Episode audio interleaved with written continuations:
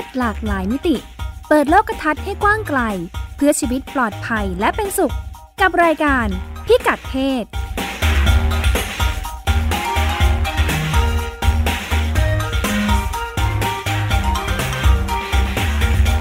สวัสดีค่ะ ต้อนรับคุณผู้ฟังเข้าสู่รายการพิกัดเพศนะคะ โดยดิฉันรัชดาธราภาค พงศธรสโรธนาวุฒิครับ ค่ะ สัปดาห์นี้โหยังอยู่ในครับผมบรรยากาศของเรื่องโรงเรียน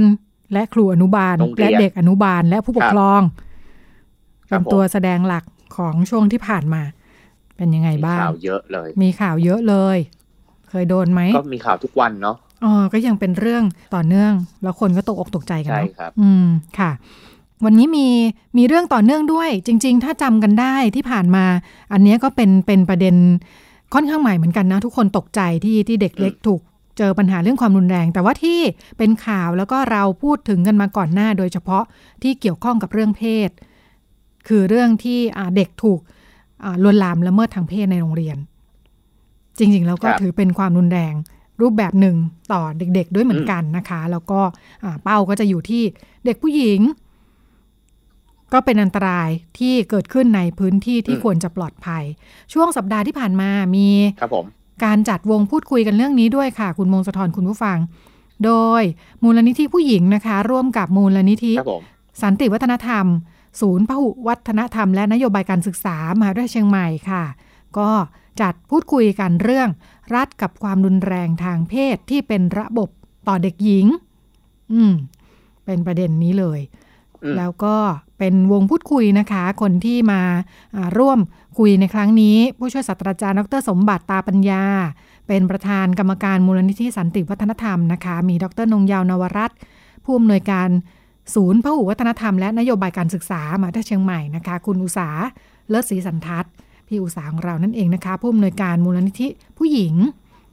แล้วก็มีตัวแทนเยาวชนหญิงนะคะ แล้วก็อ่าผู้ดำเนินรายการคือ คุณสิริพรสโครบาเนคนะคะประธานมูลนิธิผู้หญิง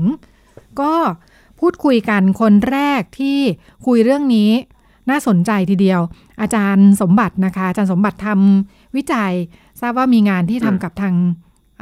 ยูนิเซฟด้วยที่เกี่ยวข้องกับความรุนครับแรงต่อผู้หญิงและเด็กนะคะ อาจารย์ไปรวบรวมข้อมูลมาน่าสนใจทีเดียวเออบอกว่าจริง ๆแล้ว เรื่องของการเอ่อกระทำความรุนแรง ต่อผู้หญิง มันเกิดขึ้นมาตั้งแต่ในประวัติศาสตร์เลยนะ อืมบครัอบกว่าการกดขี่ผู้หญิงในประเทศต่างๆเนี่ยอาจารย์ไปรวบรวมข้อมูลมาเต็มเลย ตั้งแต่สมัยโบราณ บอกว่าอืมพอทุกคนคิดว่าทำแบบนี้ได้ แล้วทุกคนก็ทำทำคนนู้นก็ทำคนนี้ก็ทำทำกันเยอะๆเนี่ย เราก็เรียกมันว่าวัฒนธรรม วัฒนธรรม อืมทำทำทำตามใช่ตามตามกันมาเนาะแล้วก็มองว่าเป็นเรื่องธรรมดาครับ เป็นเรื่องไม่ได้สังเกตถึง ใช่ ทุกคนก็ทำกันแบบนี้ แล้วก็อาจารย์บอกว่าพอไปดูจริงๆเนี่ยมันมีหลายเรื่องที่แสดงให้เห็นถึงว่าเป็นรากเหง้าความรุนแรงต่อผู้หญิงนะคะ ตัวอย่างที่อ่าอาจารย์หยิบยกมาเช่น เรื่องการรัดเท้าของผู้หญิงจีนอืมอ่าคุณมงคลนเอ๊ะเคยคุยเรื่องนี้ไหม เหมือนเคยมีข้อมูลเรื่องนี้ มันเคยมีเหมือนคุยคร่าวๆนิดนึงว่าเป็นประเพณีแบบ ยาวนานเป็นพันปีนะครับ ในใช่เรื่องความสวยค่ะอะ เชื่อว่าความสวย อ่า บอกว่าเพิ่งจริง ๆ เพิ่งเลิกไปเมื่อไม่ไม่นานนี้นะคะ เพิ่งเพิ่งเลิกไปสักช่วงไม่แปดสิบเก้าสิบปีใช่นี่เองครับใช่ค่ะเออทุกคนวันนี้ก็ยังมีแบบคนแก่ผู้สูงอายุอายุแบบเกินแปดสิบก็ยังมัดเท้าอยู่ ที่ยังมีชีวิตคือเป็นอยู่เนาะที่ยังมีชีวิตอยู่ค่ะ คืออา มัดให้เท้าเล็กๆ เรียกว่าเป็นเท้าดอกบัวใช่ไหม แล้วก็ใช่ถ้าเราไปเห็นรองเท้าจีนโบราณเนี่ยมันจะเล็ก ๆ เหมือนรองเท้าตุ๊กตาเลยเนาะครับผม ค่ะ ก็บอกว่าอ่าผู้ชายจะชอบอืมผู้หญิงที่มีเท้าเล็กใช่ๆแต่สิ่งที่เกิดขึ้นความก็เชื่อคือ อ่า จริงๆแล้วคุณคุณป้าคุณยายที่ยังมีคุณยายอะนะคุณทวดเลยแหละที่ยังเหลือเหลือกันอยู่เนี่ย แกก็เดินไม่ถนัดเนาะแกก็บอกว่าเออมันเจ็บปวดมาก แล้วก็ทำให้อืม ทำอะไรก็ไม่ถนัดไปหมด ก็ด้านหนึ่งก็เป็นครับข้อจำกัดที่ทำให้อ่าผู้หญิงไม่สามารถจะไปทำโน่นทำนี่นอกบ้านได้มากนัก เพราะเดินไม่ไหวอืมครับ แล้วก็อีกอันหนึ่งอาจารย์สมบัติยกตัวอย่างข้ามไปทางฝั่ง ยุโรปที่เราเคยคุยกันไปเหมือนกันเรื่องอาใส่ชุดคอเซ็ตตอนนั้นอืมเราคุยกันเรื่องอะไรนะ คุณมงคลธรความรูปคุยร่างเรื่ไหมอง รูปร่างรูปร่างบอดี้เชฟอ่าคอค่ะเซ็ปค่ะให้เอวคอดประมาณนี้อ่าก็จะเป็นรัดอันเมื่อกี้รัดเท้านะ อันเนี้ยรัดทั้งตัว ครับผม ก็จะเป็นชุดที่ใส่แล้วให้ดูเอวคอดมากๆ สะโพกก็จะใหญ่อืมๆแล้วก็ใส่กระโปรงทรงสุ่มอย่างนี้ใช่ไหมอืม เราก็จะใช่เห็นกันตามภาพวาดของอาทางตะวันตกอะไรอย่างนี้นะคะ อาจารย์ก็บอกว่าพอไปดูข้อมูลจริง ๆ แล้วเนี่ย คืออาผู้หญิง ยุโรปยุผู้หญิงตะวันตกที่แต่งตัวแบบนี้ก็ทุกข์ทรมานนะ คืออืมเห็นรูปภาพนิ่งสวยๆ เราจะไม่ได้นึกว่าแกใช้ชีวิตจริงเป็นยังไงเนี่ยบอกว่าไปดูข้อมูลแล้วคือ จะเป็นลมค่ะหายใจไม่ออกครับผมผู้หญิงยุคนั้นเนี่ยคือเดินดมยาดมกันตลอดนะ เพราะว่าแบบอืมเออคือแบบจะเป็นลมอะแล้วก็อืมอ่าอาจารย์เอาภาพเป็นภาพเอ็กซเรย์เอ้ยยุคนั้นเขามีเอ็กซเรย์ไหมเออหรือว่าเป็นภาพเป็บอะไรยังไง ลองทาบดูก็ไม่รู้นะอาจจะดูจากโครงกระดูก ก็คือแบบโครงกระดูก ตับไตไส้พุงมันดูแบบได้รับผลกระทบไปหมดเลยอะอ่าถูกบีบเนาะใช่ถูกบีบแล้วก็ต้องอยู่แบบนั้นเป็นเวลานานๆเนี่ยก็บอกจริง ๆ แล้วส่งผลต่อสุขภาพเยอะแล้วก็ด้านหนึ่งก็เหมือนกับเป็นข้อจำกัดทำให้ผู้หญิง มีข้อจำกัดในการจะจะทำนู่นทำนี่ไม่ได้อะมันแบบมันต้องสวยอยู่แบบเนี้ยนะอืมค่ะ อาจารย์ก็ไล่เรียงมาเรื่อยๆ จนถึงปัจจุบันเลย ก็พบว่าในหลายประเทศก็ยังมีร่องรอย ความรุนแรงเหล่านี้นะคะ อย่างเช่น เราก็เห็นในข่าวกันอยู่เนาะประเทศในเอเชียกลางเอเชียใต้ที่มีการสาดน้ำกรดใช่ไหมเวลาแบบผู้หญิงเขาจะเลิกอืมแล้วผู้ชายไม่ยอมเลิกด้วยอะไรอย่างเงี้ยครับอืมก็จะมีการแบบว่าตามไปสาดน้ำกรดมีผู้หญิงที่แบบกลายเป็นพิการอะไรเต็มไปหมดเลย หรือว่าเรื่องการคลิปอวัยวะเพศใช่ไหมคะอันนี่ก็อืมอ่าสากลก็พยายามจะอ่าต่อต้านเรื่องนี้เนาะก็ยังก็ยังมีกันอยู่ ยังหลงเหลืออยู่ แล้วก็เอาเสียงอาจารย์สมบัติมาฝากกันค่ะ มีช่วงหนึ่งอาจารย์ก็หลังจากไล่ตั้งแต่ในอดีตข้ามวัฒนธรรมแล้วเนาะมาดูกันบ้างว่าจนถึง วันนี้เนี่ยบ้านเราเองเป็นยังไงกันบ้างค่ะ ทีนี้สิ่งเหล่านี้ร่างเง่าเหล่านี้มันก็มาถึงบ้านเราเนาะอย่างเช่นการปลูกฝังเด็กผู้หญิงนะให้เห็นแต่คุณค่าของความงามของร่างกาย อันนี้เป็นการประกวดนางงามเด็กนะครับซึ่งต่างประเทศก็ทำนะที่อเมริกาที่ไหนก็ทำกัน เอาเด็กมาทำแบบนี้ให้เหมือนผู้หญิงสาวนะฮะแล้วก็ชื่นชมอันนี้เป็นวิดีโออันหนึ่งที่เห็นในงานของอะไรอะมอเตอร์โชว์นะครับ ลองดูนะครับ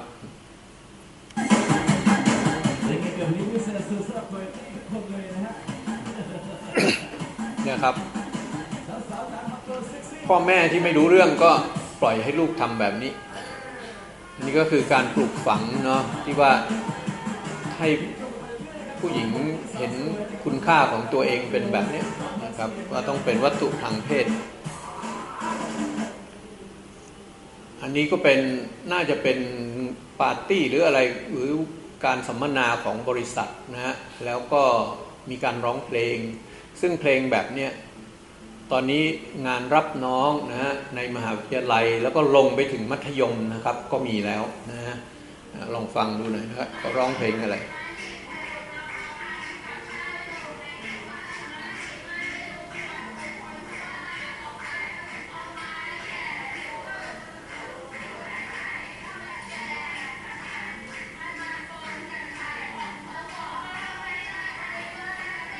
ญิงก็ร้องกันสนุกสนานนะไม่รู้เรื่องอะไร แต่จริง ๆแล้วเนี่ย เนี่ยครับเป็นเพลงที่บรรยายการข่มขืนทั้งนั้นเลย แล้วเพลงเหล่านี้ก็ร้องกันทั่วไปเดี๋ยวนี้เด็กเล็กอะไรก็ร้องกันหมด ซึ่งมันฝังเข้าไปในส่วนลึกของจิตใจแล้วนะครับ สื่อนะก็ ประโคมเรื่องเหล่านี้ อย่างเช่น โฆษณาละครทีวี ที่เราเรียกว่าละครตบจูบนะฮะที่มีเรื่องฉากข่มขืน เสร็จแล้วนางเอกก็ต้องมาหลงรักลองลองอ่านที่เขาบรรยายเขาอ่านเขาบรรยายว่า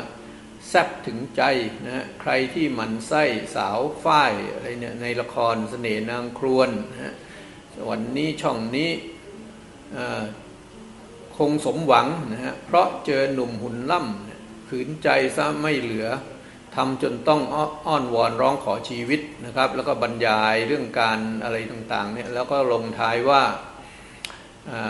ผู้ชายคนเนี้ยนะถ่ายจริงกำปั้นจัดให้ถึงอารมณ์ระดมจูบมุดซ้ายมุดขวา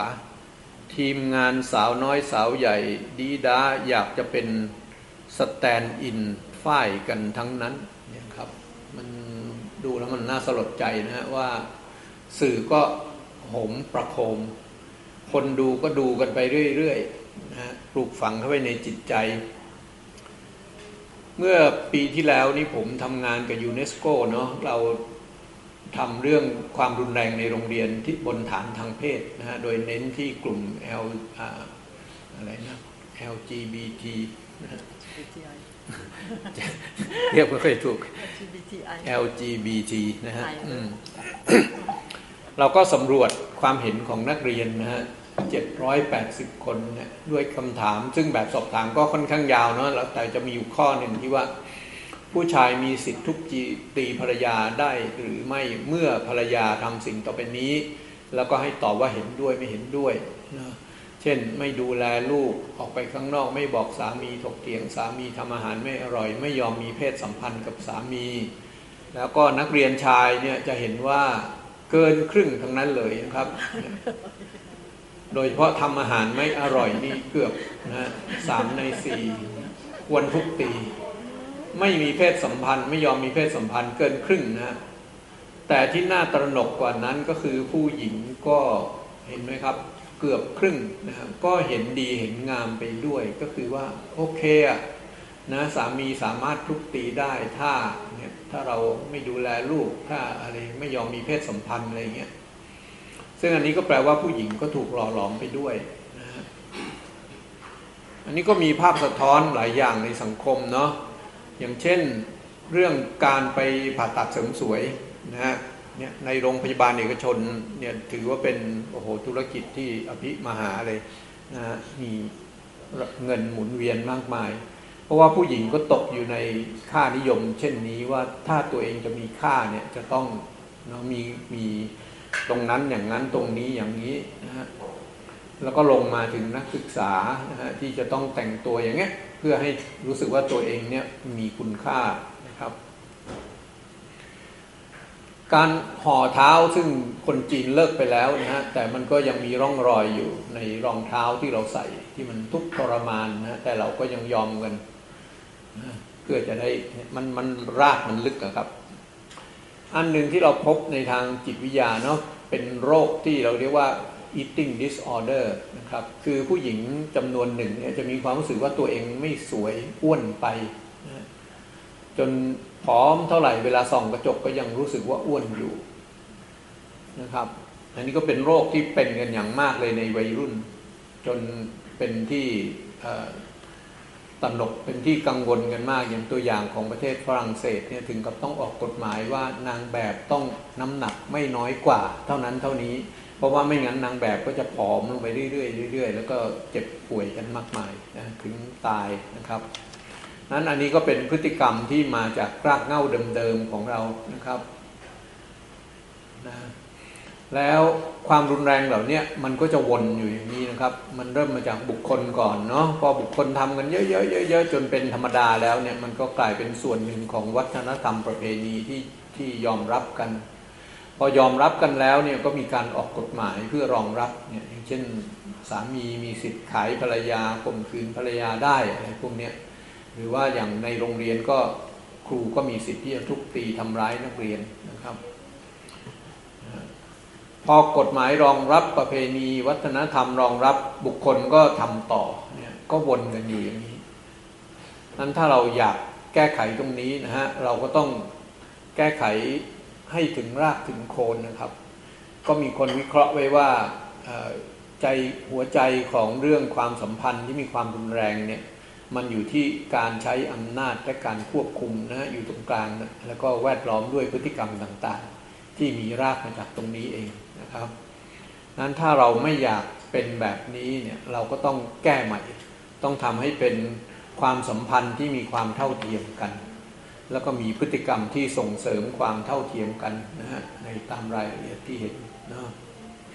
นั้นในภาพรวมนะครับ ถ้าเราจะป้องกันนะความรุนแรงต่อผู้หญิงหรือต่อเด็กผู้หญิงได้นะเราจะต้องให้ความรู้สร้างความตระหนัก อย่างเรื่องที่ผมพูดมาเนี่ยควรจะรู้กันให้หมดนะควรจะรู้กันทั่วๆ สร้างทัศนคติที่ถูกต้องให้กับเด็กให้เยาวชนนะครับ โดยเพราะในเรื่องความเท่าเทียมกันระหว่างเพศ ก็น่าสนใจมากที่อาจารย์คุยให้ฟังนะคะ จริงๆแล้วอ่าย้อนนิดนึงค่ะ เรื่องการข่มขืนนักเรียนนะที่เราพูดถึงเนี่ยบอกว่าปัญหาหนึ่งที่ทางทางคุณสิริพร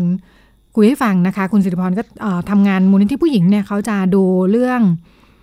อภาคิอนุสัญญาว่าด้วยการขจัดการเลิกปฏิบัติต่อสตรีในทุกรูปแบบเป็นอนุสัญญาสีดอใช่ไหมคะ ที่เราพูดถึงกันเสมอเวลาทำงานในเรื่องผู้หญิงเนาะบอกว่าจริง ๆ แล้วมันมีอนุสัญญา มีปฏิญญาสากล ว่าด้วยสิทธิมนุษยชนของสหประชาชาติ มีอะไรต่ออะไรเต็มไปหมดเลยเนาะแต่ว่าเราพบว่าความรุนแรงต่อผู้หญิงและเด็ก ก็ยังคงเกิดขึ้นในเวทีก็มองกันว่า นี่แหละที่ต้องคุยกันเรื่องนี้ เพราะว่ารัฐควรจะต้องรับผิดชอบต่อความรุนแรง ที่ถือว่าเป็นความรุนแรงในระบบนะคะที่เป็นระบบเหล่านี้ ตามมนุษยสัญญาเนี่ยเขาใช้คำนี้ว่าเป็นความรุนแรงที่เป็นระบบ เพราะว่ามันเกิดจากไม่ใช่แค่คนทำอะแต่ว่าสถาบันต่างๆ ก่อให้เกิดขึ้นแล้วมันก็สามารถดำรงอยู่ได้อย่างที่เราพูดถึงว่าทำไมนักเรียนที่ถูกครูข่มขืนถูก ลวนลามคุกคามทางเพศเนี่ย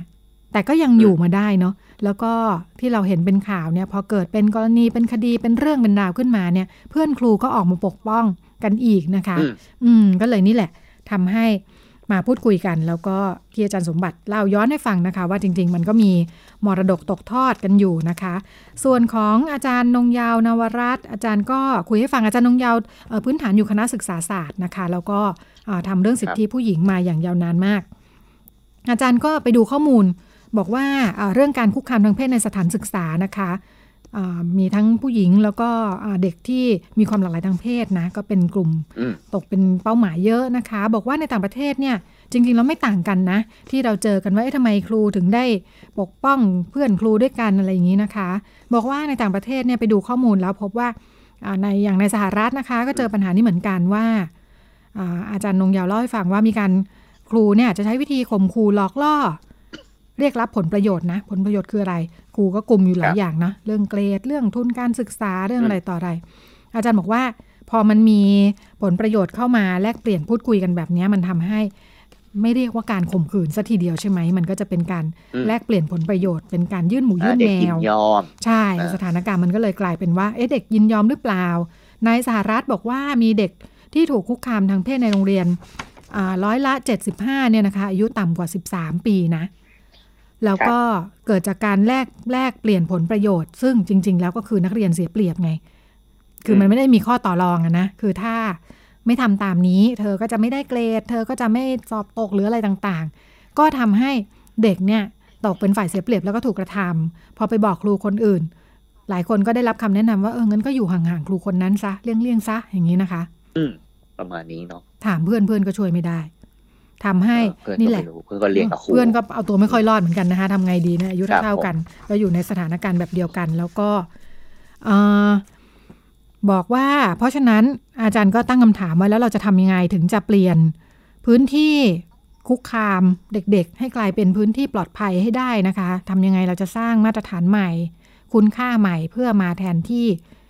วัฒนธรรมค่านิยมวิธีคิดวิธีเชื่อแบบเดิม ซึ่งทำให้เสียงของเด็กๆที่ถูกกระทำความรุนแรงเหล่านี้แผ่วมากเลย อืม ไม่รู้จะไปบอกไปพูดกับใครยังไงนะคะ คุณอุสาเลิศศรีสันทัศจากมูลนิธิผู้หญิงนะคะ เล่าให้ฟังบอกว่าทางมูลนิธิเคยรับเคสนะคะ เป็นปัญหาเรื่องการละเมิดทางเพศของอเป็นเด็กผู้หญิงชาติพันธุ์นะคะอายุ 12 ปีเนี่ยบอกว่า ถูกพ่อเลี้ยงข่มขืนลวนลามมาตั้งแต่8ขวบนะคะ หลายปีเลยก็ไม่กล้าบอกใคร เพราะว่าพ่อเลี้ยงก็จะขู่ไว้เนาะจนกระทั่งคุณครูเนี่ยไปสังเกตเห็นว่าทำไมพ่อเลี้ยงดูหึงหวงนะคะ ดูท่าทีแปลกๆ ก็ไปคุยกับเด็กถึงได้ เด็กก็ค่อยกล้าบอกได้หน่อยนะคะก็พบว่านี่แหละพอเป็นเรื่องเป็นราวเป็นคดีขึ้นมา พบว่าแม่ก็เชื่อพ่อเลี้ยงนะคะ ไม่ได้เชื่อลูกตัวเอง อืมครับ อันนี้ยิ่ง ลำบากเลยเนาะไม่ใช่แค่ แค่คนนอกเพื่อนครูแล้วเนาะนี่ขนาดแม่เองก็ แต่หลายกรณีก็จะเป็นแบบนี้ที่เราพบกันที่เป็นข่าวที่เป็นกรณีขึ้นมานะคะ แล้วก็ที่คุณอุสาหยิบยกขึ้นมาเล่าให้ฟังก็คือลำบากเข้าไปอีกพอเข้าสู่กระบวนการยุติธรรมเนี่ยบอกว่าพอขึ้นศาลเด็กก็เครียดนะคะต้องชี้ตัวพ่อเลี้ยงซึ่งหน้า อันนั้นเป็นเชิงเทคนิคเพราะว่าบอกว่ากล้องเสียอ่าอยู่ๆในกระบวนการพิจารณาคดีเนี่ยเกิดกล้องเสียขึ้นมาทำให้เด็กต้องชี้ตัว ซึ่งหน้าอืนะมแล้วก็การไปตรวจร่างกายก็ไม่พบร่องรอยข่มขืนด้วย เพราะว่านี่แหละบอกว่าอ่าอ่าก็ถูกมันนานแล้ว ใช่หรือถูกว่ากระทำถูกมาตั้งทำลายหแต่ลักฐานแปดแปดขวบถึงสิบสองปีเนี่ย คือมันครับผมเวลาถูกข่มขืนละเมิดทางเพศเนี่ย วิธีคือเขาบอกว่าต้องห้ามอาบน้ำเลยด้วยซ้ำต้องไปตรวจทันทีอย่างนี้ใช่ไหมคะใช่อ่า อันนี้ครับผมก็พอเป็นเรื่องขึ้นมาก็ไม่ได้ไม่ได้มีหลักฐานแบบนั้น สุดท้ายกรณีนี้บอกว่าฝาศาลยกฟ้องค่ะ ครับผม ก็ไม่สามารถเอาผิดกับพ่อเลี้ยงได้ แต่ในที่สุดเด็กก็ไม่กล้ากลับไปอยู่บ้านนะคะก็กรณีนี้เด็กก็ย้ายไปอยู่กับกับพ่อของตัวเอง ที่ที่แยกกันอยู่กับแม่ คุณอุสาเล่าให้ฟังว่าจริง ๆ แล้วประเทศไทยมีกองทุน คุ้มครองเด็กตามพระราชบัญญัติ คุ้มครองเด็กปีพุทธศักราช 2546 นะคะ เคยได้ยินไหมคะ คุณมงคลธรคุณผู้ฟังกองทุนคุ้มเคยครได้องยิเด็นกอยู่บ้างฮะเออตั้งแต่ปี 46 เลยเนาะบอกว่าจริง ๆ แล้วรัฐมีงบประมาณที่จัดให้นะคะ เพื่อจะทำงานในเรื่องนี้ แต่จุดอ่อนก็คือ บุคลากรและคนที่เกี่ยวข้องเอง ขาดความรู้ความเข้าใจ คนทั่วไปก็ไม่รู้จักนะคะ แล้วก็ผลลัพธ์ของการใช้กองทุนมันก็เลยไม่ชัดเจน เพราะว่าในที่สุดแล้วมันไม่ถูกใช้เนาะอืม พอรายงานผลกันทีก็ไม่เห็นมีคนมาใช้ยังไงเนี่ย ก็ทำให้ ถึงจะมีกฎหมายแล้ว แต่ว่าไม่เห็นว่าแล้วอะมันมีการทำงานครับผมที่เป็นระบบรองรับปัญหาความรุนแรงที่เด็กๆ ต้องเผชิญยังไงบ้างนะคะ ส่งผลให้บอกว่ากองทุนนี้ก็ได้ได้รับงบประมาณจัดสรรให้น้อยลงทุกปีนะคะ แล้วก็อ่าสังคมเองก็ไม่เห็นความสำคัญมันไม่รู้นะเออขนาดอืมคนทำงานนี่ยังได้ยินแต่ก็ไม่ชัดเจนว่ามันถูกใช้ยังไงบ้าง แล้วก็ในที่สุดรัฐบาลก็ไม่ได้ไม่ได้จัดสรรงบหรือว่าพัฒนากลไกระบบการแก้ปัญหาเพื่อให้มีประสิทธิภาพเพิ่มขึ้น อืม ก็เป็นเรื่องราวที่อ่าเกิดขึ้นในสัปดาห์นี้เป็นการพูดคุยเป็นเวทีพูดคุยนะคะคุยกันยาวเหมือนกัน ก็ครับอ่าจากคนทำงานที่อ่าเจอปัญหาจากกรณีอ่าการช่วยเหลือนะคะแล้วก็อ่า มีนักวิชาการจริง ๆ แล้วเออที่พูดถึงอาจารย์สมบัตินะคะอาจารย์สมบัติตาปัญญาเนี่ยอาจารย์อ่าพื้นฐานเป็นอาจารย์คณะด้านจิตวิทยานะคะอาจารย์เนี่ยมาจากครับพื้นฐานทางจิตวิทยา แล้วก็ทำให้อ่าจากประเด็นที่อาจารย์นำเสนอเรื่องประวัติศาสตร์ ความรุนแรงอะไรต่ออะไรเนี่ยอ่าข้อเสนอของอาจารย์ออกไปทางเรื่องการอ่าดูแลเอ่อเยียวยาจิตใจเอ่ออาจารย์เน้นเรื่องการเลี้ยงดูมากกว่า อ่าเออเพราะว่าถ้ามองว่ารากของปัญหาคือความเชื่อทัศนคตินะคะก็คือ แล้วทำยังไงให้เอ่อเด็กๆ รุ่นใหม่เนี่ยโตขึ้นมาแบบเอ่อไม่รับทัศนคติความเชื่อแบบนี้อะก็คือทำยังไงให้เด็กครับมีความเข้าใจเรื่องอาความเท่าเทียมทางเพศอืมอืมความเป็นธรรมทางเพศเพิ่มขึ้น ซึ่งก็จะต้องเริ่มจากในครอบครัวอะก็จะเป็นข้อเสนอที่อาจารย์พูดถึง แล้วก็ส่วน ครับผม เอ่อคนทำงานองค์กรพัฒนาเอกชนก็คงจะเน้นในเชิงกฎหมายนะคะ นอกจากเรื่องเออในเชิงป้องกันสร้างวัฒนธรรมใหม่แล้วเนี่ยเออพอปัญหาเกิดขึ้นแล้วเนี่ยอะไรที่จะเป็นอ่ากลไกที่เข้ามาช่วยเหลือดูแลตรงนี้ได้บ้าง This is Thai PBS podcast. View the world via the voice. 너가 내 첫사랑이자 내 마지막 사랑이야. 사랑해. 10배. 년전 류지쇼로 돌아간 남편 이야기. 18 어게인. 사랑해, 가정아. 사랑한다고. อ่า เปิดไปเปิดคลิปเสียงให้ฟังแล้วนิดนิดหนึ่งครับผม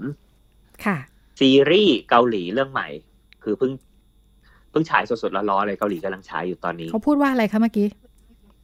เขาเป็นเป็นฉากหนึ่งในละครครับค่ะเป็นตัวอย่างว่าแบบตัวละครในเหตุการณ์เจอเรื่องอะไรมั่งค่ะ หนังเรื่องอะไรดี๋ยวคะเาเรื่องย่อให้ฟังคุณพงศธรชื่อเรื่องว่าสิบแปดอเกนครับสิบแปดค่ะคืออายุสิบแปดเลยอืมอะค่ะพล็อตเรื่องก็เกี่ยวกับเรื่องวัยรุ่นแล้วก็สถานการณ์ของการท้องวัยรุ่นเนี่ยแหละครับ ก่อนหน้านี้เราจะเคยได้ยินหนังเก่าๆสมัยก่อนที่มีประเด็นเรื่องพ่อแม่วัยรุ่น ค่ะ จริง ๆ เรื่องนี้ก็เล่นด้วยแหละ แต่ว่า เออเป็นประเด็นในเชิงที่ว่า พ่อแม่วัยรุ่นหลังจากที่ลูกโตแล้วเนี่ยครับมันมีปัญหาอะไรในชีวิต ค่ะ อะคือตัวเองเป็นพ่อแม่วัยรุ่นแต่ท้องตั้งแต่ยังเป็นวัยมัธยมแล้วคราวนี้ก็โตเข้าสู่วัยกลางคนแล้วก็เจอปัญหาอะไรอะอืมค่ะเป็นจริง ๆ ต้นฉบับเป็นหนังฮอลลีวูดครับ และอันนี้รีเมคมาอีกทีหนึ่งอืมรีเมคเป็นซีรีส์สิบหกตอนจบค่ะเรื่องย่อมีอยู่ว่าพระเอกนะครับเอ่อเป็นนักบาสโรงเรียนกำลังมีอนาคตไกลเลยอ่าแต่วันหนึ่ง กำลังคัดตัวจะจะได้เรียนต่อมหาลัยมหาลัยด้านกีฬา แล้วก็ถูกจะถูกเหมือนถูกมัดมอบหมายให้ถูกอนาคตน่าจะได้เป็นนักบาสมืออาชีพได้ อืม แต่ในวันนั้นเองเนี่ยครับนางเอกเดินมาบอกว่า เออท้อง ท้องกับพระเอกนั่นแหละอืมค่ะพระเอกก็เลยแบบโยน โยนความฝันทิ้งนั่นแหละพูดง่าย ๆ แล้วก็ตัดสินใจว่า เรียนจบมัธยมปลายจะออกมาทำงานหาเงินเพื่อเลี้ยงดูตัวเองกับภรรยา เป็นคุณพ่อวัยรุ่น เป็นคุณพ่อวัยรุ่นคือ ก็มีคือมีมีมีพูดถึงเหมือนกันว่าจะทำแท้งยุติการตั้งครรภ์ดีไหมแต่สุดท้ายก็ไม่ได้ทำค่ะอ่าครับผม ทีนี้พอเวลาผ่านไปเกือบยี่สิบปีครับพระเอกนางเอกอายุประมาณสามสิบปลายๆแล้วใกล้จะสี่สิบลูกๆก็เป็นลูกแฝดนะครับคลอดลูกแฝดอืมลูกโตๆอยู่ระดับประมาณมัธยมมสี่ค่ะมห้าเนี่ย อายุเท่ากับตอนที่ก็มีแกปัญหาเป็นเป็นคุณพ่อคุณแม่กันแรกๆเนี่ยนะ ใช่ ก็มีปัญหาว่าตัวเองเนี่ย เข้ากับลูกไม่ได้อืมตัวพระเอกนะครับ เข้ากับลูกไม่ได้เลย ลูกมองว่าเป็นตะแก่ขี้บ่นอ้าวอ่าจริง ๆ ยังเป็นคุณพ่อวัยรุ่นอยู่เลยทำไมกลายเป็นคนแก่ขี้บ่นไปได้ใช่เหมือนแบบทัศนคติหลายอย่างไม่ตรงกัน แล้วก็เอ่อการงานของพระเอกด้วยด้วยการที่เนื่องจากที่เรียนจบแค่ชั้นมัธยมก็เลยค่ะเอ่อระดับการงานเนี่ยไม่สูงมากนะครับอืมค่ะเออทำงานในบริษัทซ่อมเครื่องใช้ไฟฟ้า อ่า แล้วก็ถูกเหมือนถูกดองตำแหน่งมาเป็นเวลานานมาก ไม่ได้เลื่อนตำแหน่งสักที อืม ค่ะอืมความสัมพันธ์กับภรรยาก็งอนงอนเงียนเงียนๆละเออทะเลาะกันบ่อยมาก แล้วก็ เอ่อกำลังจะหย่ากัน ถึงขั้นที่กำลังจะหย่ากันค่ะ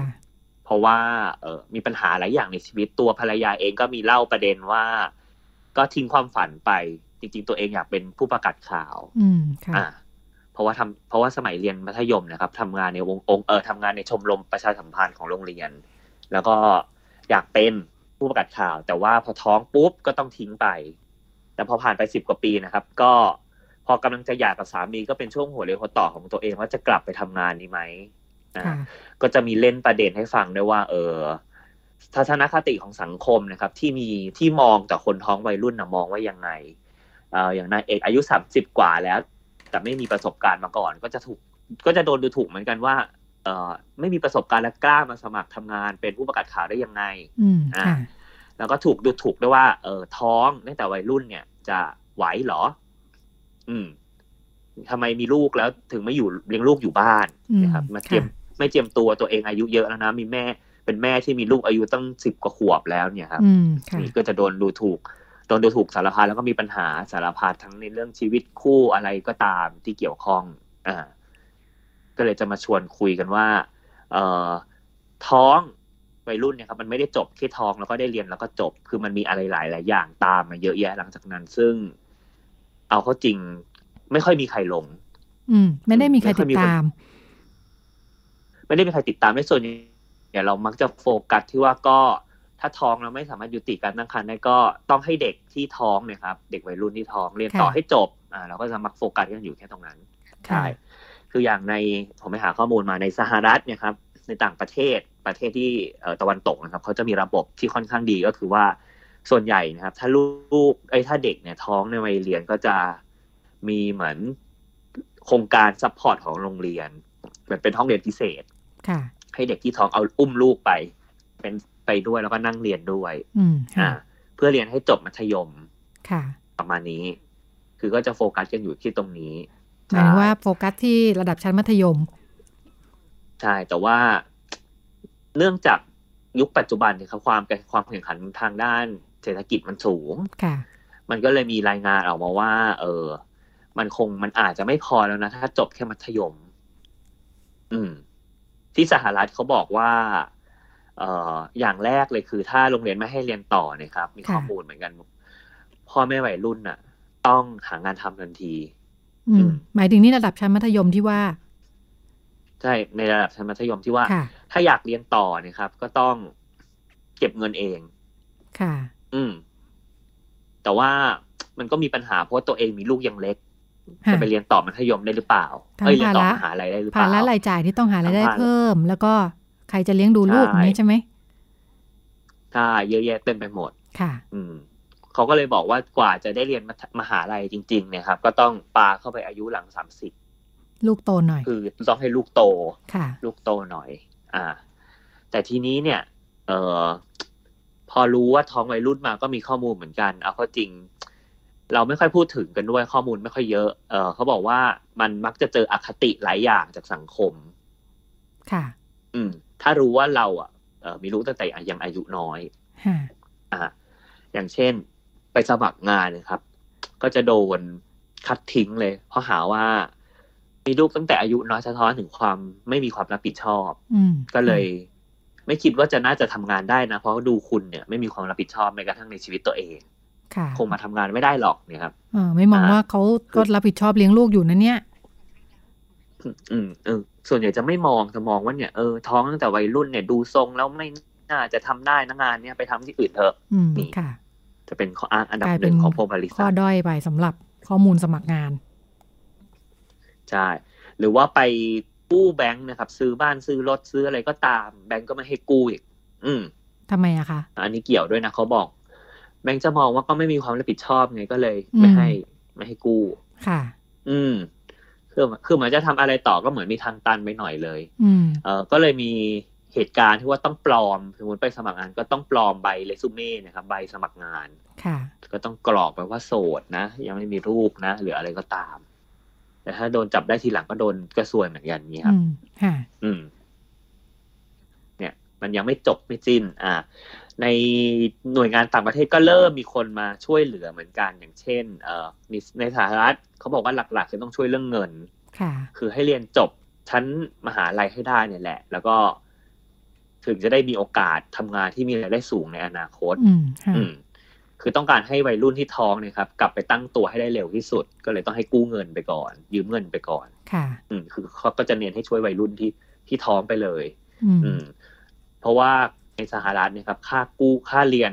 ค่าเรียนในชั้นระดับมหาวิทยาลัยเนี่ยแพงมากค่ะ แล้วก็เป็นอะไรที่ค่าใช้จ่ายสูงอืมพ่อแม่วัยรุ่นก็ต้องกู้เงินเพื่อมาใช้เรียนในมหาลัย แล้วก็ต้องเอาเงินที่กู้จากองค์กรเนี่ยครับ องค์กรที่ช่วยเหลือเนี่ยไป จ่ายให้ลูกที่กำลังเข้าเรียนอนุบาลค่ะอ่าแล้วพอตัวเองเนี่ยจบปุ๊บก็สามารถหางานทำแล้วก็ support ลูกได้เลยทันทีประมาณนี้ค่ะค่ะสิ่งที่เกิดขึ้น นึกไม่ออกเหมือนกันว่ามหาลัยเมืองไทยมีระบบ nursery support ไหมค่ะขนาดเราทำเรื่องที่ทำงานนี่ nursery day care ยังเออยากเลยนะ คุณพงศธรต้องมีครับผมถึงในระดับสถานศึกษานี่ น่าจะลำบากอยู่เหมือนกัน ครับ เออแต่ก็เคยเห็นข่าวเหมือนกันว่าบัณฑิตเออรับปริญญาจบอุ้มลูกเข้าห้องเรียนอะไรเงี้ยก็ต้องเป็นค่ะเหตุการณ์แบบนี้อยู่เนาะอาจจะอาจจะหมายถึงว่ามีครอบครัวที่ช่วยดูแล ไม่งั้นยากมากจริงอ่าๆที่เอ่อคนไม่งั้นยากวัยนี้ด้วยเนาะเออเรียนก็พูดครับถึงถ้าเรียนอย่างเดียวก็ก็ลำบากอยู่แล้วก็อืมหนักอยู่แล้ว เลี้ยงลูกอย่าคงรับเดียวก็หนักด้วยไปเจอเขาสองอย่างนี่ยากมาก อืมอืมอันนี้ก็น่าสนใจแล้วก็ มุมมองของคน คนไทยปัจจุบันเนี่ยครับสำหรับคนที่ท้องมาตั้งแต่อายุน้อยเนี่ยเออก็น่าสนใจว่าเขาคนไทยมองอย่างไรหรือเปล่า ก็เนาะเอ่อจากที่เคยพูดคุยกลุ่มที่เราทำงานด้วย แล้วก็อะคุยกันอยู่เรื่อยๆนะคะ ทางกลุ่มคนวัยใสทำงานในพื้นที่จังหวัดเชียงใหม่กับกลุ่มแม่วัยรุ่นเนี่ย ก็อืมเอ่อเรื่องนี้ก็เป็นประเด็นเหมือนกัน ที่อืมคือพอทำงานกับอ่าแม่วัยรุ่นเนี่ยเอาเข้าจริงต้องตามไปทำงานกับทุกคนที่อยู่รอบข้างหมดเลยอ่า หนึ่งอืมคือคือโดยแม่วัยรุ่นเองเนี่ยอ่าขั้นตอนที่จะให้เขาลุกขึ้นมาตั้งหลักได้อีกครั้งหนึ่งเนี่ยก็ต้องต้องทำงานอ่าเรียกว่า empower เนาะให้เด็กรู้สึกอืมว่าเอ้ยเห็นคุณค่าในตัวเองอีกครั้ง รู้สึกมีกำลังใจแล้วก็มีระบบช่วยเหลือเออมากพอที่จะทำให้เขาพอจะตั้งหลักได้เนี่ย แต่ว่าจะทำได้เนี่ยแปลว่าต้องไปทำงานกับพ่อแม่ของอืมพ่อแม่วัยรุ่นก่อนด้วยเออเพราะเป็นพ่อคแม่นวัยรุ่นใกล้ก่อนตัวใช่อ่ามาก ๆ ว่าถ้าพ่อแม่ยังรู้สึกแย่มีการแบบว่า บ่นว่าดูด่ากันอยู่ทุกวันเนี่ยเออก็ครับเด็กผมตั้งหลักยากพอทำงานกับอืมพ่อแม่แล้ว คนที่ต้องไปทำงานด้วยอีกน่าจะเป็นป้าข้างบ้าน อ่าชุมชนใช่ชุมชนที่อืมอ่าทัศนคติเชิงลบเยอะ ซึ่งก็เป็นเป็นแรงกดดันสำหรับพ่อแม่วัยรุ่นเหมือนกันที่เอ่อยิ่งต่างจังหวัดมันใช้ชีวิตในชุมชนเนาะเอ่ออมพ่อแม่ของพ่อแม่วัยรุ่นเข้มแข็งแล้ว แต่เจอเดินไปเจอป้าข้างบ้าน เจอคนข้างบ้านอืมเออพูด ใส่ทุกวันเนี่ยก็มันก็บั่นทอนเนาะอืมเขาก็ครับผมค่ะต้องมีวิธีสร้างความเข้าใจอืมกับกับทุกคนที่อยู่รอือบมอย่างในละครก็มีพูดถึงเหมือนกันครับ ประเด็นเรื่องพ่อแม่แล้วก็ญาติญาติๆรอบตัวๆค่ะอ่าก็คือฝั่งพ่อของพระเอกเนะคือคือรับไม่ได้เลย แล้วก็บอกว่าถ้าพระเอกตัดสินใจเลือกที่จะคบนางเอกนะครับ ก็จะตัดหางปล่อยวัด อืมค่ะอืมพระเอกก็เลือกที่จะณณตอนนั้นครับ เลือกตัดสินใจที่ เลือกนางเอกนี่แหละ ก็คือค่ะออกมาออกมาตัดทรับผิปล่ดยชวัดอบโดนตัดทางปล่อยวัดไป ใช่แต่ก็ค่ะผ่านมา 20 ปีตัวเองเกิดความรู้สึกผิดในใจนะครับ ที่ว่าเราไม่น่าแบบ ไม่น่าทำแบบนั้นเลย อ่า แล้วก็มันกลายเป็นประเด็นประเด็นที่อยู่ในใจพระเอกมาตลอดว่าค่ะถ้าถ้าย้อนเวลากลับไปได้เนี่ย คงไม่อยากจะเจอนางเอกอีกครั้งหนึ่งอ่าแล้วก็เป็นต้นเหตุที่ทำให้ทั้งสองคนต้องหย่ากันมคือก็เป็นค่ะเป็นประเด็นแบบว่า คือรู้สึกผิดนะครับ ที่ ทางเดินชีวิตตัวเองนะจุดนั้นเนี่ยมันเบี่ยงออกไปค่ะอ่าแทนที่เออแล้วก็ทำให้ต้องทิ้งความฝันที่จะได้เป็นนักบาสมืออาชีพไป อืมค่ะค่ะอืมการตัดสินใจในช่วงนั้นก็น่าจะยากลำบากสำหรับคนที่เจอปัญหาแบบนี้ทุกคนเนาะตั้งแต่อืมว่าเอ่อจะทำยังไงต่อเวลาเกิดปัญหาท้องไม่พร้อมขึ้นมาอ่าอย่างบ้านเราเวลาทำงานประเด็นเรื่องท้องไม่พร้อมรวมทั้งสำหรับอ่าวัยรุ่นคนที่อยู่ในวัยเรียนด้วยนะคะอ่า เขาจะต้องมีที่เรียกว่าอ่าการปรึกษาทางเลือกอ่าหมายถึงว่าอืมให้เห็นว่าอ่าทางเลือกมันมีอะไรอยู่บ้าง แต่ว่าจะเลือกทางไหนเนี่ยเอ่อจะต้องให้คนที่ประสบปัญหาเนี่ยทบทวนตัวเองดีๆ เลยว่าจะตัดสินใจอ่าตั้งตั้งท้องต่อไปเพื่อจะคลอดหรือว่าครับผมจะอ่ายุติการตั้งครรภ์อ่าซึ่งในบ้านเราก็จะมีบริการที่อ่าถูกกฎหมายในระบบอยู่นะคะโดยเงื่อนไขหลาย ๆ อย่างเนี่ย อืมก็เอ่อเหมือนกับว่าอืมต้องให้ทบทวนมากพอว่าอ่าอืม ถ้าจะท้องต่อแล้วใครจะเลี้ยงลูก ใครจะช่วยดูแลอืมเออจะเรียนอืมต่อไหม ถ้าเรียนเป็นยังไง ถ้าไม่อืมเรียนจะเป็นยังไงเออเหมือนกับว่าเอ่ออืมในการตัดสินใจเนี่ยต้องมีการชวนให้ให้พูดคุยพวกเนี้ยเยอะๆให้เห็นภาพใช่ทั้งหมดเลยก่อนจะครับตัดสินใจว่าแล้วจะทำยังไงต่อ เพราะว่านี่แหละใช่มันมีสิ่งที่ตามมาเต็มเลยอย่างน้อยถ้าอืมถ้าได้คิดล่วงหน้าก่อนเนาะก็จะได้เออ ตรงนี้รับไหวไหมเออหรือว่าถ้าท้องแล้วแค่อันดับแรกเลยเนี่ย หลายหลายคนก็ก็ก็อยากอยากท้องต่อเนาะด้วยความรู้สึกว่าอะอืมเออคิดว่าน่าจะไหว น่าจะไหวแหละเออแต่น่าจะไหวเนี่ยเอาห้องอืมจริงไหวไหม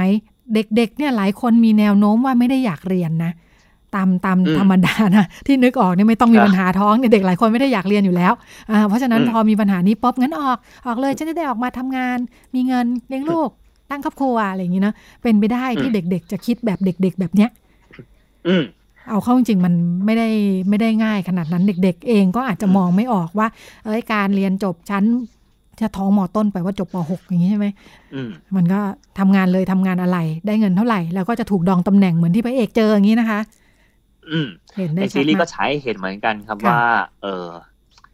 ณณช่วงเวลานั้นนะครับ มันก็ไม่ได้คิดอะไรหรอกจริง ๆ ไม่ได้ฉายภาพให้เห็นด้วยนะว่าทั้งสองคนผ่านกระบวนการรับคำปรึกษาก่อนยุติการตั้งครรภ์อะไรหรือเปล่าค่ะไม่ได้มีฉากให้เห็นก็คือตัดสินใจกันเลยสองคนว่าอืมโอเคค่ะเราจะออกมาดูแลลูกกันค่ะประมาณนี้พอผ่านมาสิบกว่าปีเห็นตัวเองเปรียบเทียบกับเพื่อนร่วมชั้นคนอื่น เป็นทนงทนายความอย่างเงี้ยก็เกิดความน้อยเนื้อต่ำใจขึ้นมา แล้วก็เป็นเหตุผลที่ทำให้ทั้งสองคนเนะครับสามีภรรยาทะเลาะกัน ก็มีเรื่องแบบนี้เกิดขึ้นเหมือนกัน ค่ะ ก็เป็นเรื่องราวที่นำมาฝากกันค่ะ ขอบคุณค่ะ คุณมงคลทรแล้วก็เดี๋ยวเราไปกันต่อครับในช่วงเรื่องเพศเรื่องลูกกับคุณหมอโอค่ะ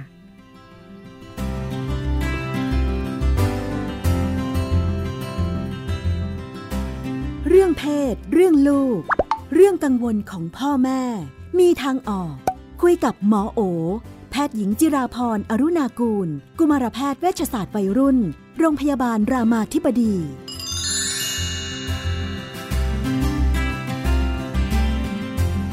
ในช่วงเรื่องเพศเรื่องลูกเราก็อยู่กับคุณหมอโอนะคะ สวัสดีค่ะ สวัสดีค่ะ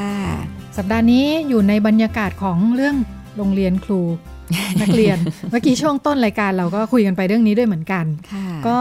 เอ่อแต่ก็เชื่อมโยงอาย้อนกลับไปที่เราคุยกันนะคะ ว่าก่อนหน้านี้ปัญหาเรื่องเพศก็เป็นประเด็นด้วยเหมือนกันค่ะในพื้นที่โรงเรียนค่ะ อืม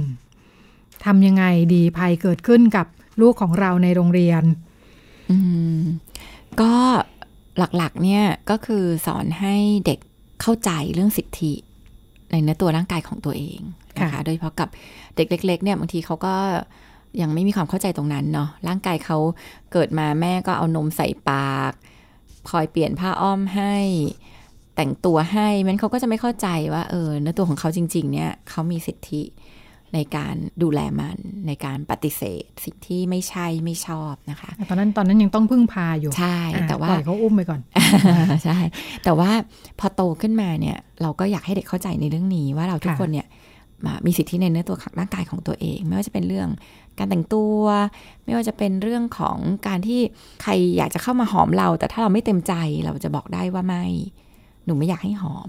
สิ่งเหล่านี้จริง ๆ เราควรจะสอนเด็กตั้งแต่เล็ก มันไม่ได้เกิดอัตโนมัติเนาะๆใช่มีเด็กบางคนเขาไม่ชอบนะใช่เขาจะปัด เออเออแต่ว่าบางทีผู้ใหญ่อะก็จะบอกว่าทำไมเออก็จะเออก็จะใช้อำนาจในความค่ะทีความรู้สึกว่าวิน่าเอ็นดูเข้าไปกระโดเอดฟัดออยาต่กอใช่บางคนนี่ไม่ได้เป็นญาติไม่ได้เป็นอะไรเลยนะ ก็เข้ามาแล้วก็แบบมาหอมอะไรอย่างเงี้ย ซึ่งจริง ๆ สิ่งพวกเนี้ยมันต้องระวังเหมือนกัน เพราะว่าค่ะในวัฒนธรรมเราเราจะรู้สึกว่าแบบ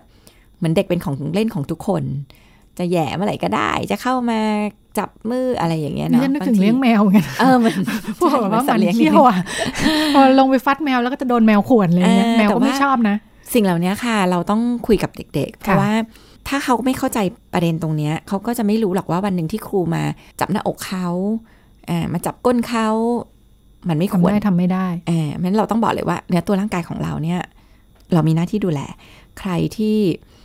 เราไม่อยากให้เขาเข้ามาทำอะไรเนาะโดยเฉพาะในส่วนที่แบบ อ่ามันเป็นส่วนที่มีความสำคัญอะไรเงี้ยนะเป็นไม่ใช่ไม่มีความสำคัญเป็นแบบพื้นที่ส่วนตัวเนี่ย ก็ต้องมีความระมัดระวัง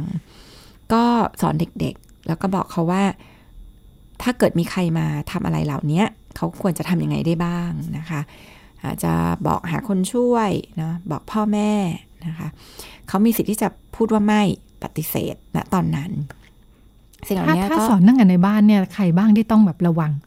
เพราะว่าคนในบ้านก็แบบเหมือนกับอย่างที่บอกเนาะอืมเด็กก็ยังได้รับอยู่ในบ้านการดูแลช่วยเหลืออยู่ใช่ใช่ใช่เขาสามารถปฏิเสธตั้งแต่คนในรอบข้างแบบนี้เลยไหม จริง ๆ ก็ก็ได้นะคะ เพราะว่าค่ะในบ้านเนี่ย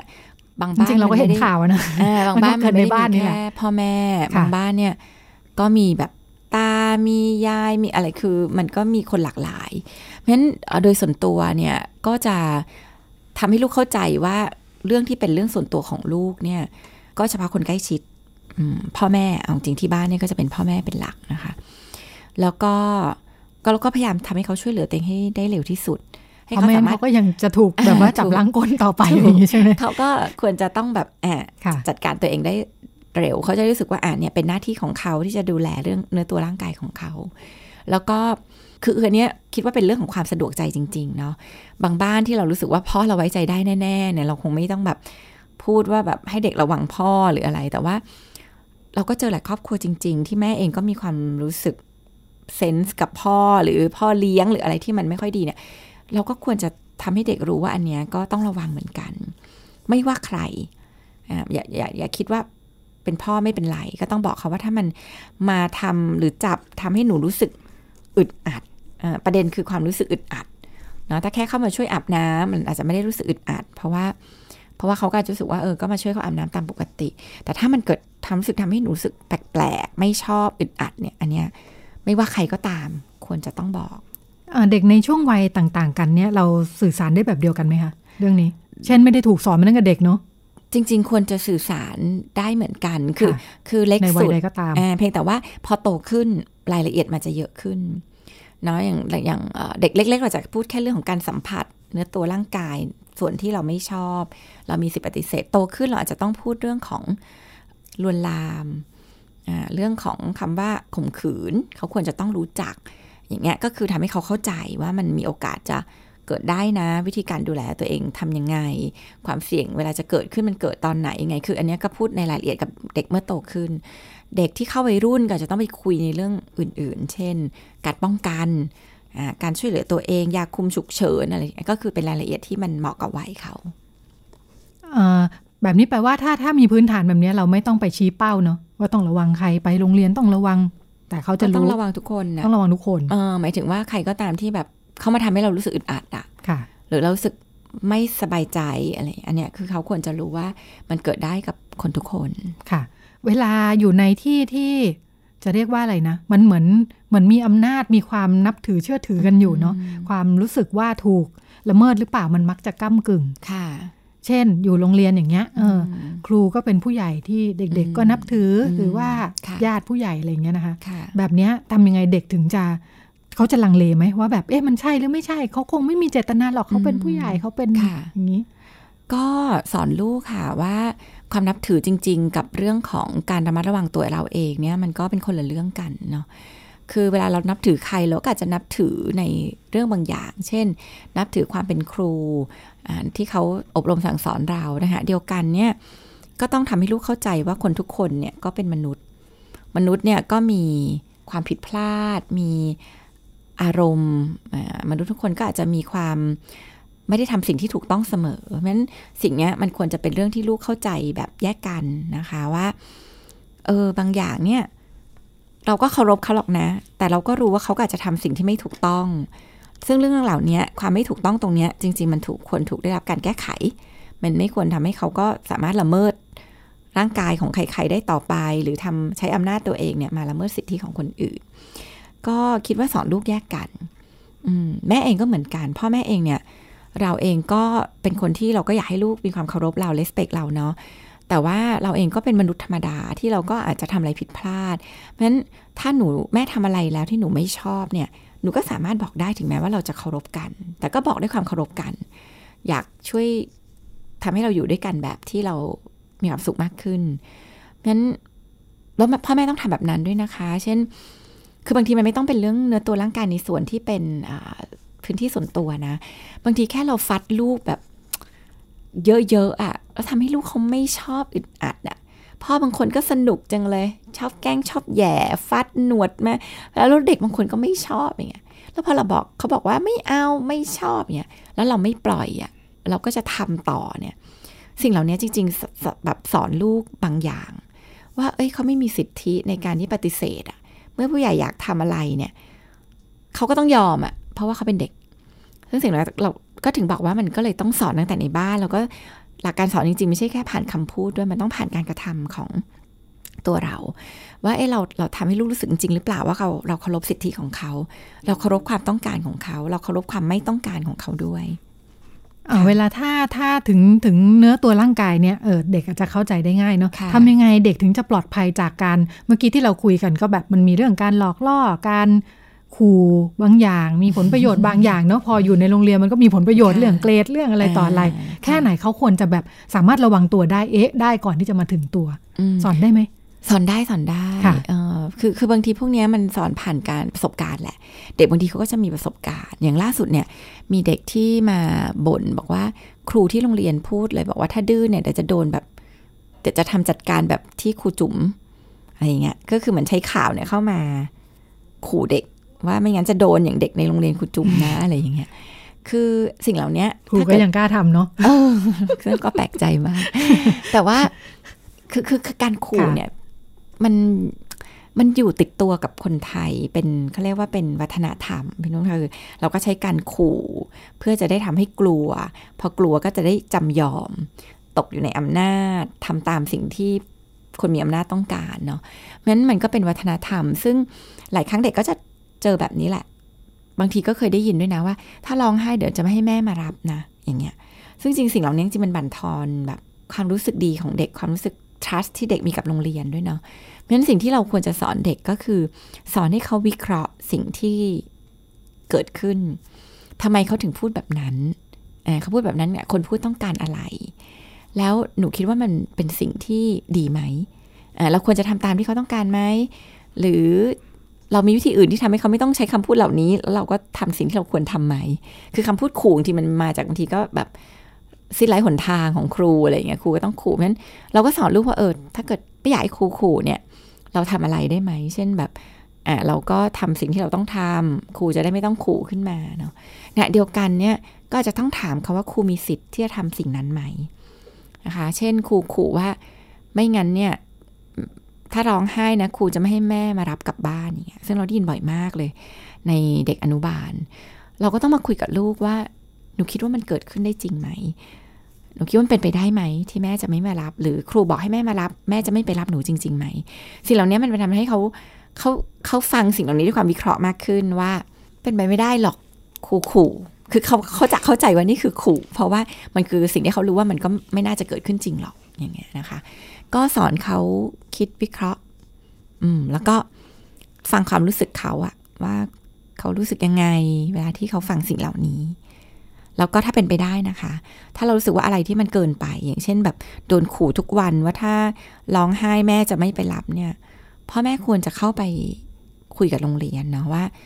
เออเราไม่รู้สึกเรารู้สึกไม่โอเคกับคำขู่เหล่านี้ เราเราทำให้เรากับลูกเนี่ย สร้าง trust กันยากขึ้น เราบอกลูกว่าเราจะมารับลูกตรงเวลา เราจะมารับเขาเสมอเราไม่เราไม่คิดว่าการไปขู่แบบนี้จะช่วยทำให้เขาอยู่โรงเรียนแบบมีความสุข เด็กควรจะลองให้ได้ถ้าเขารู้สึกอึดอัด หรือรู้สึกแย่มากอะไรเงี้ยก็ช่วยลูกในทางอื่นด้วย ถ้าเราสึกว่าวิธีนี้ไม่โอเค จากข่าวที่เกิดขึ้นเนี่ยผู้ปกครองหลายท่านก็แบบกังวลกันมากเนาะตายแล้วจะเอาลูกออกจากโรงเรียนดีไหมย้ายโรงเรียนดีหรือเปล่าที่จะหาโรงเรียนให้ลูกเข้าก็แบบโอ๊ยต้องเช็คไปถึงไหนเนี่ยถึงจะมั่นใจได้ว่า ที่นี่เป็นที่ที่จะดูแลลูกเราได้จริง ๆ ซึ่งจริง ๆ แล้วถ้าถ้ามองแบบกลางๆเนาะยากเหมือนกันที่โรงเรียนกับที่บ้านเนี่ยจะเป็นแนวทางเดียวกัน ทางออกน่าจะเป็นยังไงดี ก็เลือกโรงเรียนที่เราคิดว่ามันใช่ที่สุด คือคือเราเปลี่ยนโรงเรียนไม่ได้เอาอย่างนี้ เราก็ไม่มีอำนาจไปเปลี่ยนอย่างอื่นนั้นสิ่งที่เราทำได้ก็คือ จัดการชีวิตตัวเรา เลือกโรงเรียนที่เราคิดว่าแบบเราไม่ต้องนั่งส่องกล้องวงจรปิดกับลูกเราทั้งวัน แล้วเรารู้ว่าลูกเราอยู่โรงเรียนแล้วปลอดภัยอะคือถามว่าดูจากอะไรบ้าง ก็ต้องดูตั้งแต่หมอคิดว่าสำคัญเลยคือนโยบายของผู้บริหารเนาะพ่อแม่ควรจะมีโอกาสเจอผู้บริหาร เพราะว่าตัวผู้บริหารเนี่ย เราจะพอได้เซนส์นะว่าแบบเป็นยังไง เชื่อถือได้ไหม หรือดูแค่ทำธุรกิจเฉยๆ ดูไม่ได้จริงใจที่จะแบบพัฒนาเด็ก สิ่งเหล่านี้หมอคิดว่าเป็นอันที่เราต้องดูตั้งแต่แรก ๆเลยนะคะ นอกจากนี้ก็ดูเรื่องของระบบบริหารจัดการสมมุติว่าเขามีปัญหาอะไรยังไงเนี่ยโรงเรียนบริหารจัดการยังไง แล้วก็ฟังจากคนที่มีประสบการณ์หมอคิดว่าการถามสิทธิ์เก่าเนี่ยเป็นอันหนึ่งที่พ่อแม่ควรหาข้อมูล เพราะว่าเขาคือคนที่มีประสบการณ์ตรง ผ่านมาแล้วอยู่มาแล้วว่าเป็นยังไง โรงเรียนนี้ดีไม่ดียังไง แล้วเราก็คือมันก็ไม่มีโรงเรียนไหนที่ดีพร้อมไปหมด หรือก็ไม่มีโรงเรียนที่เลวไปสมดเพราะฉะนั้นเราก็มาชั่งเอาอะแต่ละโรงเรียนว่า ข้อดีข้อเสียโรงเรียนนี่คืออะไร ข้อดีข้อเสียโรงเรียนนี้คือยังไง แล้วก็หมอคิดว่าอย่างอื่นก็เป็นเรื่องลองๆเนาะแบบสภาพแวดล้อมตึกอะไรอย่างเงี้ยอีกอันนึงที่สำคัญพวกใกล้บ้านกับแนวทางของโรงเรียนที่ใช่แบบที่เราชอบไหมเช่นทางเลือกไหมเน้นภาษาหรือเปล่าอะไรเงี้ยคือมันอันนี้แล้วแต่บ้านเลยมันเหมือนกับ เหมือนเลือกชอบอาหารน่ะบางคนชอบอีสานบางคนชอบฝรั่ง บางคนชอบอาหารไทยมันมันบอกกันไม่ได้ว่าใครเหมาะกับอะไร แต่ว่า ก็ก็สำคัญเลยเนี่ยคือ ดูเรื่องการบริหารจัดการของโรงเรียนว่าว่าแนวทางการอย่างเช่น บางอย่างที่เราอยากรู้ว่าแนวทางการสอนของครูเนี่ยเป็นยังไงหมอคิดว่าเรื่องนี้สำคัญอย่างเช่นกับเด็กอนุบาลเนี่ยโรงเรียนที่ไม่ควรเลือกคือโรงเรียนที่นั่งฝึกเด็กคัดเขียน เร่งเรียน ติวสอบ พวกนี้หมอคิดว่ามันเป็นการทำลายวัยเด็ก ที่ควรจะพัฒนาศักยภาพได้เต็มที่ แล้วต่อไปมันจะไวขึ้นมากเนี่ย พอพอเป็นอย่างนั้นมันจะไม่ค่อยพัฒนา ถ้าเกิดไปนั่งเร่งเรียนเร่งเขียนทำให้เด็กเครียดตั้งแต่เด็กนะคะมันโรงเรียนพวกนี้ก็ตัดไปก่อนเนาะแล้วก็ที่เหลือก็ดูแบบบางอย่างเราก็ไม่รู้หรอกแหมบางอย่างก็ต้องตัดสินใจเท่าที่ข้อมูลที่ได้นะ วันนี้เราเราสึกโอเคระดับหนึ่งที่เหลือก็ เข้าไปเข้าไปอลองดูทีนี้สำคัญก็คืออย่าคิดว่านี่เป็นการตัดสินใจที่แบบสุดทางแล้วอะไรอย่างเงี้ยคือไม่ใช่ก็เปลี่ยนอะ่ะก็อย่าแบบอย่าอยู่กับสิ่งที่ไม่ใช่ แล้วมันก็เสียเวลาเราเสียสุขภาพจิตลูกอีกอันหนึ่งที่คนเป็นห่วงเยอะจากกรณีที่เกิดขึ้นคือ เด็กๆเวลาเขาเจอสถานการณ์ เรียกว่าเป็นความรุนแรงแบบนี้เนาะ การดูแลต้องทำยังไง การฟื้นตัวผลกระทบระยะสั้นระยะยาวเป็นยังไงบ้าง ก็มันก็มีผลกระทบเยอะทั้งเรื่องสภาพจิตใจเด็กอะไรเงี้ยนะคะ อันนี้การเยียวยาเนี่ยก็คือขึ้นกับเด็กแต่ละคนก็คือเด็กแต่ละคนก็ได้รับผลกระทบต่างกัน บางคนโดนโดยตรง บางคนแค่เห็นเหตุการณ์เพราะฉะนั้นสิ่งที่สำคัญก็คือควรประเมินว่าลูกเราเนี่ยได้รับผลกระทบจากสิ่งที่เกิดขึ้นเนี่ย มากน้อยแค่ไหนเนาะผลกระทบที่เกิดขึ้นมันจะออกมาหลักๆแน่หนึ่งก็คือเด็กที่ถูกกระทำความรุนแรงด้วยบ่อยๆ หลายครั้งก็จะมีความรู้สึกก้าวร้าวรุนแรงมากขึ้น อย่างที่มีข่าวที่พ่อบางคนบอกว่าลูกดูก้าวร้าวขึ้น ลูกตบปากพ่อแม่อะไรอย่างเงี้ยเออสิ่งเหล่านี้คือผลกระทบ อันนี้ต้องรู้เลยว่านี่คือผลกระทบนะคะ อันที่สองก็คือเด็กบางคนก็จะเป็นลักษณะคือเป็นเด็กแบบหนีอะกลัวอ่าก็จะเป็น ไม่กล้า ไม่กล้าไปโรงเรียน ไม่อยากไปโรงเรียนเจอคนแปลกหน้าแล้วหนีกลัว รู้สึกไม่ปลอดภัยนะคะ หรือบางคนเริ่มโกหกปกปิดความผิดอะไรอันนี้จะเป็นลักษณะของเด็กที่หนี ก็คือเขาก็จะแบบไม่เอาอะพยายามจะห่าง พวกนี้ก็มีผล เพราะว่าเวลาที่เรากลัวเราก็ไม่กล้าทำนู่นทำนี่ศักยภาพก็จะลดลง อีกแบบหนึ่งก็คือเด็กที่ยอมเด็กที่หงอหงอก็ไปโรงเรียน แต่ก็ไปด้วยความรู้สึกแบบ เหมือนกับฉันสู้เขาไม่ได้ ฉันตกอยู่ในอำนาจ ฉันไม่รู้จะโดนอะไรเมื่อไหร่อะไรก็จะเป็นเด็กงองงอเด็กยอม ซึ่งพวกนี้เซลล์สตีมหรือความนับถือตัวเองมันจะไม่ดีเพราะมันจะโตมาแบบรู้สึกว่า เราสู้เขาไม่ได้เราไม่มีอำนาจ เราคือคนที่ถูกกระทำเราคือคนที่ต้องยอมเขานะคะ ซึ่งพวกนี้ก็จะมีผลกระทบกับสุขภาพจิตในแบบหนึ่ง ก็คือเป็นเด็กไม่มั่นใจตัวเอง เซลล์ต่ำลึกๆก็รู้สึกเศร้า รู้สึกไม่ดีกับตัวเองนะคะ พวกนี้ก็เป็นผลกระทบที่ต้องประเมินว่าเด็กแต่ละคนเนี่ยออกมาในรูปแบบไหนเนาะแล้วก็รุนแรงแค่ไหนนะคะ หมอแนะนำเลยว่าถ้าไม่แน่ใจ ควรจะพาเด็กเหล่านี้พบกับผู้เชี่ยวชาญก่อนทำให้เด็กเขาได้ระบายได้เล่าเรื่อง ได้พังพรูสิ่งที่เขาเจอเจอแล้วก็เหตุการณ์ต่างๆสำคัญคือการเยียวยาที่สำคัญมากๆ คือต้องทำให้ชีวิตทุกวันนี้รู้สึกปลอดภัย ถ้าเขาไปโรงเรียนแล้วเขารู้สึกไม่ปลอดภัยเนี่ยพ่อแม่ต้องต้องช่วยทำให้เขา แน่ใจว่า เอ้ยต่อไปในชีวิตเขาจะปลอดภัยแล้วนะ ไปแล้วไม่เจอครูแล้วอ่าครูคนนั้นออกไปแล้วนะ เราจะมีครูใจดีเข้ามาแทน หรือตอนนี้พ่อแม่พ่อกับแม่จะช่วยยังไง หรือว่ามีอะไรยังไงเนี่ย กลับมาเล่าให้แม่ฟังได้ตลอดเนี่ย อันนี้ก็ทำให้เด็กรู้สึกปลอดภัย อย่างนั้นเหมือนกับว่าเราต้องสังเกตต้องคอยดูตลอดเหมือนกันว่าเวลาลูกมีพฤติกรรมอะไรที่ดูผิดสังเกตเนี่ยใช่ค่ะต้องหามันมาจากตรงไหนใช่เราหายังไงได้ถามถามถามเด็กสามารถบอกได้เด็กมันอาจจะมาจากดูทีวี อาจจะมาจากที่โรงเรียนเออลูกทีก็อาจจะมาจากเราเองได้ได้เด็กเล่าได้แล้วก็คือเมื่อไหร่ก็ตามที่สังเกตว่าเขามีพฤติกรรมที่เปลี่ยนไปเนี่ยมันควรจะมองหาเนาะบางทีเราก็ชวนเขาคุยว่าวันนี้อะไรเป็นเรื่องที่ หนูทำให้หนูมีความสุขมากที่สุดเลยที่โรงเรียน อะไรทำให้รู้สึกแย่ที่สุดเลยเงี้ยมันจะเริ่มเห็นอะไรบางอย่างที่แบบเขาเริ่มเล่าสำคัญเนี่ยคือฟังให้เป็นพ่อแม่บางคนเนี่ยเล่าเสร็จแล้วชอบสอนเออก็เนี่ยเรื่องแย่คือวันเนี้ยครูอะเขาก็แบบปฏิตอนที่หนูเขียนทำงาน ก็เราดื้อกับครูหรือเปล่าอะลูกช่วยช่วยสมทับเข้าไปเออถูก บางทีก็กลายเป็นแบบก็ถ้าเราดื้อครูเขาก็จะตีสิเพราะเขาอยากให้เราได้ดี หรือแบบ ก็หนูซนหรือเปล่าอะไรอย่างเงี้ยค่ะ คือบางสิ่งเหล่านี้มันทำให้เด็กก็หยุดเล่าเรื่องที่เราควรจะได้ยินน่ะเพราะกลายเป็นแบบแม่สอนแล้วเขาจบละแม่ก็เข้าใจว่าจบละ หนูก็อย่าดื้อสิครูจะไม่ตี แต่เราไม่ทันได้ฟังเลยว่าเกิดอะไรขึ้นนั้นจริงการฟังที่สำคัญมีคุณภาพเนี่ยมันทำให้เราได้ได้ได้เห็นมุมมองของเด็ก ๆนะคะ เราก็จะได้ฟังเขาว่าเกิดอะไรขึ้นบ้างลูก แล้วมันเกิดอะไรขึ้นทำอะไรอยู่ตอนนั้นโดยที่ไม่ต้องตัดสินว่าหนูดื้อหรือเปล่า ก็หนู เขียนไม่สวยครูเขาก็อยากให้หนูเขียนสวย คือ ฟังเลยว่าเกิดอะไรขึ้นเราจะได้เห็นภาพว่าเหตุการณ์นี้มันควรเกิดขึ้นหรือเปล่านะคะมันมันเกินไปหรือเปล่าอะไรเงี้ยเราก็จะได้เริ่มเห็นว่าเกิดอะไรขึ้นกับเขาที่โรงเรียนค่ะ ก็เป็นเรื่องราวที่นำมาฝากกันนะคะ วันนี้หมดเวลาแล้วค่ะ ดิฉันกับคุณหมอโอลาคุณผู้ฟังไปก่อน สวัสดีค่ะ ค่ะ ติดตามรายการได้ที่ www.thaipbspodcast.com แอปพลิเคชัน ไทย PBS Podcast หรือฟังผ่านแอปพลิเคชัน Podcast ของ iOS Google Podcast Android Podbean SoundCloud และ Spotify ติดตามความเคลื่อนไหวของรายการและแสดงความคิดเห็น โดยกดถูกใจที่ facebook.com/thaipbspodcast